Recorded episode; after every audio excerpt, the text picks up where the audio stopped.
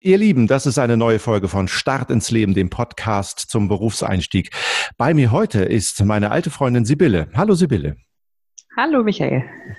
Sibylle, du bist äh, Projektmanagerin und äh, sehr begeistert hat mich ein Projekt, was du mir mal erzählt hast. Du warst an dem Bau der Elbphilharmonie in Hamburg beteiligt. Was war da los? Erzähl mal. Ja, das war tatsächlich ein sehr spannendes Projekt. Ähm, der, der Konzertbereich in der Elbphilharmonie, der da ja jetzt mittlerweile spielt und verschiedene Konzerte hat, ähm, die das vorbereitet haben, die hatten einen riesen Berg von Aufgaben vor sich. Und jedes Mal, wenn sie sich getroffen haben, um diesen Berg abzuarbeiten, wurde der gefühlt noch größer. Und das war der Punkt, an dem sie erkannt hatten, okay, wir brauchen irgendwie eine Methodik, die uns hilft, dass dieser Berg kleiner anstatt größer wird. Mhm. Ähm, wir haben da mal was gehört auf einer Weiterbildung, das hieß Projektmanagement. Können uns da aber auch noch nichts richtig vorstellen, haben dann einfach ähm, uns angerufen und wir haben denen mal vorgestellt, wie wir mit denen arbeiten würden und wie wir denen helfen können, diesen Berg an Aufgaben kleiner zu machen. Und so kam es, dass wir bei der Inbetriebnahme des Konzertbereichs der Elbphilharmonie mitgeholfen haben und auch die bis zur großen Eröffnungsfeier begleitet haben. Wie cool. Ich meine, das ist doch mal wirklich eine Story, die man gerne und mit Stolz erzählt, dass man da helfen konnte. Du hast jetzt eben so im Nebensatz gesagt, wir, die haben uns angerufen, wir haben dann geholfen. Du arbeitest also offensichtlich mit mehreren Leuten zusammen. Genau, ich arbeite für eine Projektmanagement-Beratungsfirma. Da sind mehrere Projektmanager angestellt, die für die unterschiedlichsten Themenstellungen, wie zum Beispiel die Inbetriebnahme der Elbphilharmonie oder auch den Umzug von ähm, größeren Werken mit den zugehörigen Maschinen und so weiter, organisieren. Das passiert manchmal sind wir allein unterwegs und bei großen Themen sind wir auch manchmal im Team unterwegs und das war hier der Fall. Verstehe. Jetzt sag mir noch mal eben, was ist denn jetzt eigentlich genau das Merkmal eines Projekts? Du hast den Begriff jetzt mehrmals benutzt. Was unterscheidet mhm. denn zum Beispiel ein, ein Projekt von einer ja, Tätigkeit, die vielleicht jeden Tag vorkommt? Da sprichst du genau den Punkt an, um den es geht. Also ähm, Tätigkeiten, die ich in meinem Berufsleben jeden Tag mache, wie zum Beispiel, wenn ich jetzt im Amt bin und bearbeite Anträge, dann ist das etwas, was ich tagtäglich mache, wo ich genau weiß, wie der Prozess ist, wie das abläuft. Ein Projekt ist etwas, was ich vielleicht äh, so noch nie gemacht habe und was auch für die Organisation neu ist. Wenn wir jetzt dieses Amt als Beispiel nehmen, wenn die zum Beispiel ähm, umziehen in neue Büroräume und ich organisieren muss, dass alle dass die Technik, dass die Möbel alle umziehen, ohne dass ich einen großen Ausfall an Arbeitszeit für meine Leute habe.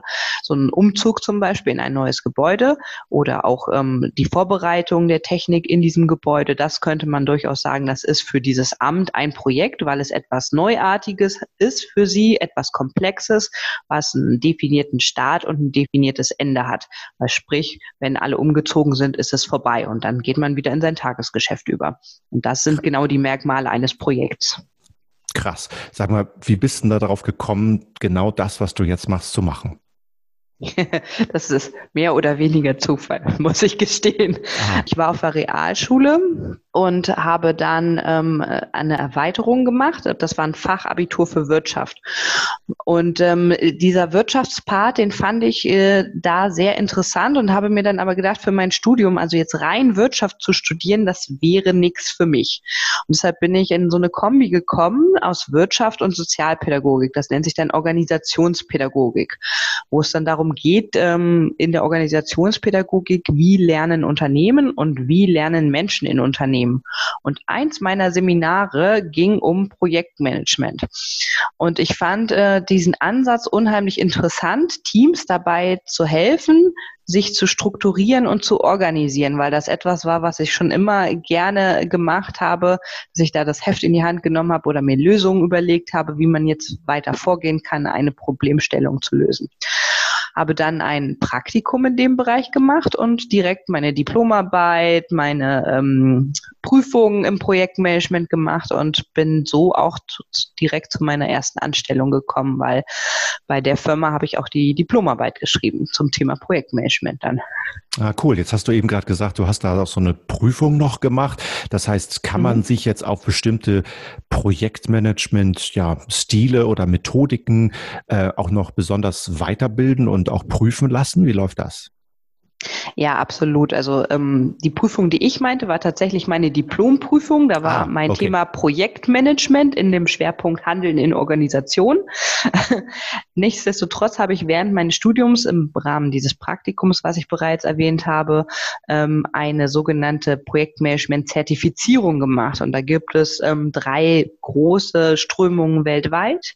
Die IPMA, International Project Management Association, das ist die Abkürzung dafür. Das PMI, Project Management Institute und Prince 2.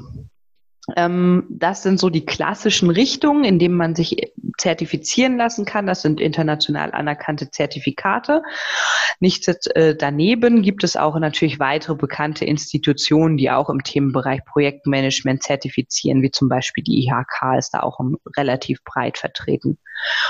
Daneben, neben den klassischen, kann ich mich auch in sogenannten agilen Ansätzen zertifizieren lassen. Da sind die bekanntesten zum Beispiel Scrum und Kanban.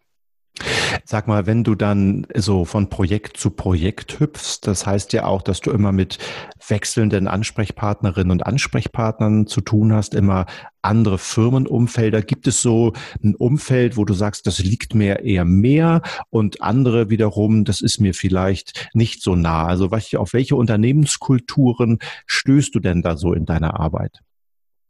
Es ist sehr interessant, dass du das ansprichst, weil genau das, diese Abwechslung und diese neuen Umfelder, das ist, was äh, ich an meinem Job liebe. Da kommt mir dann mein Studium der Organisationspädagogik äh, wieder auch zugute in vielen Fällen, weil ja auch Pädagogik der Umgang mit Menschen ist. Und ähm, das macht es für mich immer unheimlich spannend, weil so ein Kulturbetrieb, der die Elbphilharmonie betreibt, ist natürlich etwas ganz anderes als ein Ingenieurbetrieb, bei dem ich aktuell tätig bin, die etwas produzieren.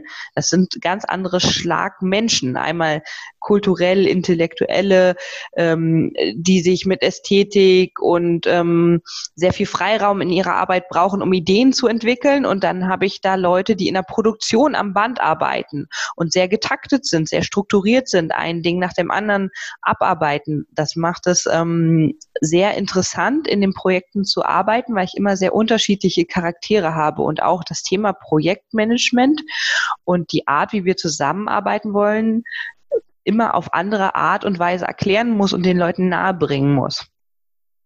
Ja, das klingt für mich, als wäre dieser Job auch, ähm, wir haben das in anderen Podcasts, in anderen Interviews schon gehört, ähm, so eine Mischung aus einer ja sehr strukturierten Arbeit und auch vielleicht formalisierten Arbeit, die du machst, auf der anderen Seite aber wahnsinnig kommunikativ, oder?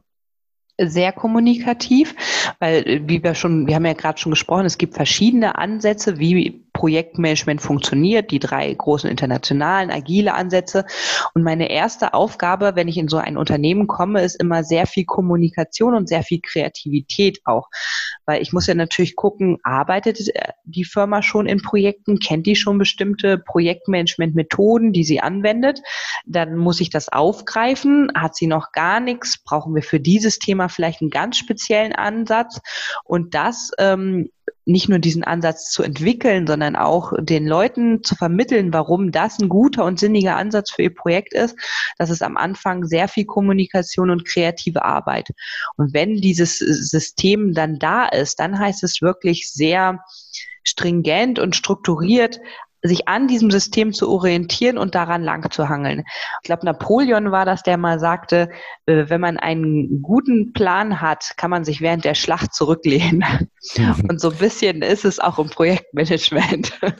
Okay. Ähm, sag mal, und wie ist das, wenn du, du hast eben angesprochen, du bist jetzt in einem Ingenieurbüro, das heißt, da werden Produkte entwickelt und tatsächlich auch hergestellt. Ähm, mhm. Du warst in der Elbphilharmonie.